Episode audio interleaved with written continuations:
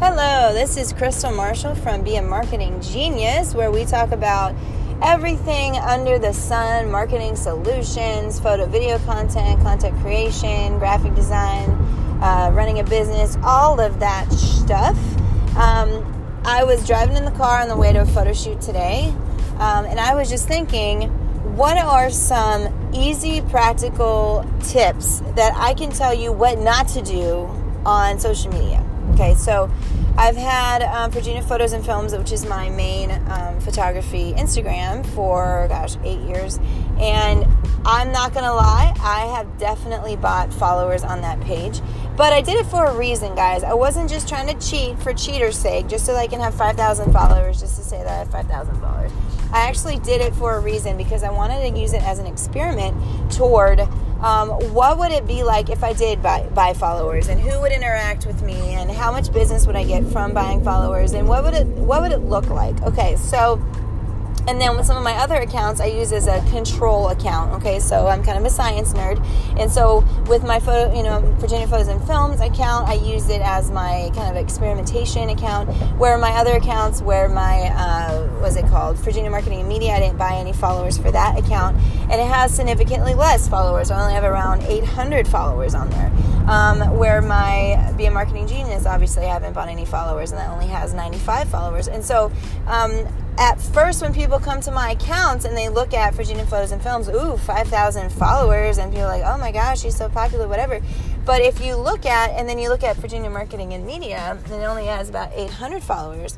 And then, of course, Be a Marketing Genius has 100, and my Virginia Beach Photo Booth Company only has around 150. And so it's kind of interesting to look at the different levels. Now, for me, looking at the back end, seeing who is responding, who's texting me, who's tagging me on posts. And I'm going to tell you right now that on the account that has a lot of fluffed followers, is what I like to call them, bot followers from different countries, I end up following random people from different countries, and they end up like from Saudi Arabia and all that stuff on my page, and they're not really people that I want to interact with or comment on, and so there's a lot less community on my Virginia Photos and Films. I'm also not getting as many tags because again, I'm not following and interacting with people in my closest circle. And so I'm not seeing nearly as many visits to my page.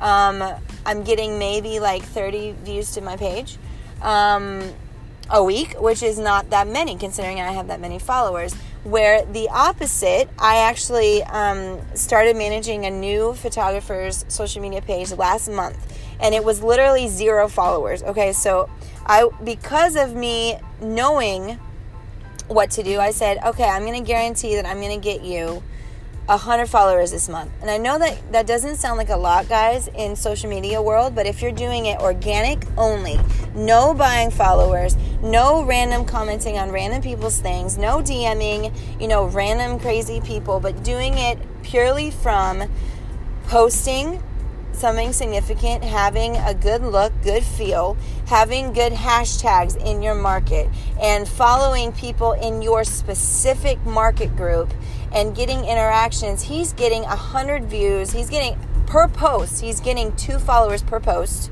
which is huge. I'm only getting maybe a half a follower for every 5 posts. So we're looking at a very different kind of a look.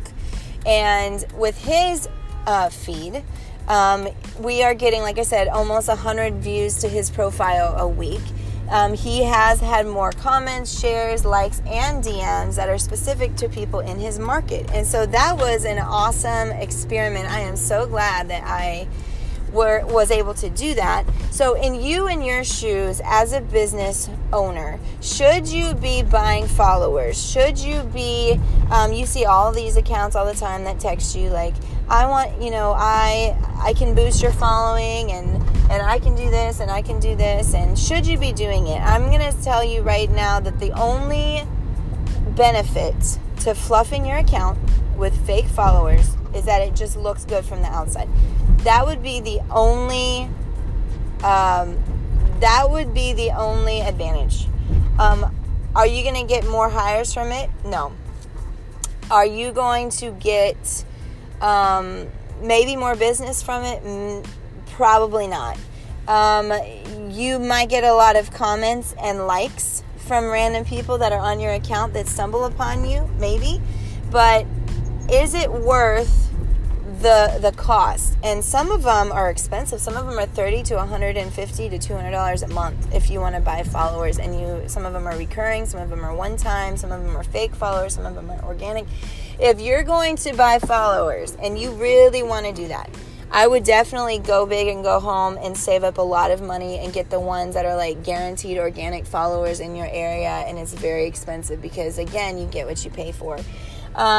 So hopefully that kind of clarifies some things for you about social media, about Instagram, and about, how to find followers. We're going to continue on this podcast to talk more about hashtags and how to find followers and when to post and all that stuff. But that's just my little tip of the trade today to get you started about buying followers and what you should do and how you should do it and all of that stuff.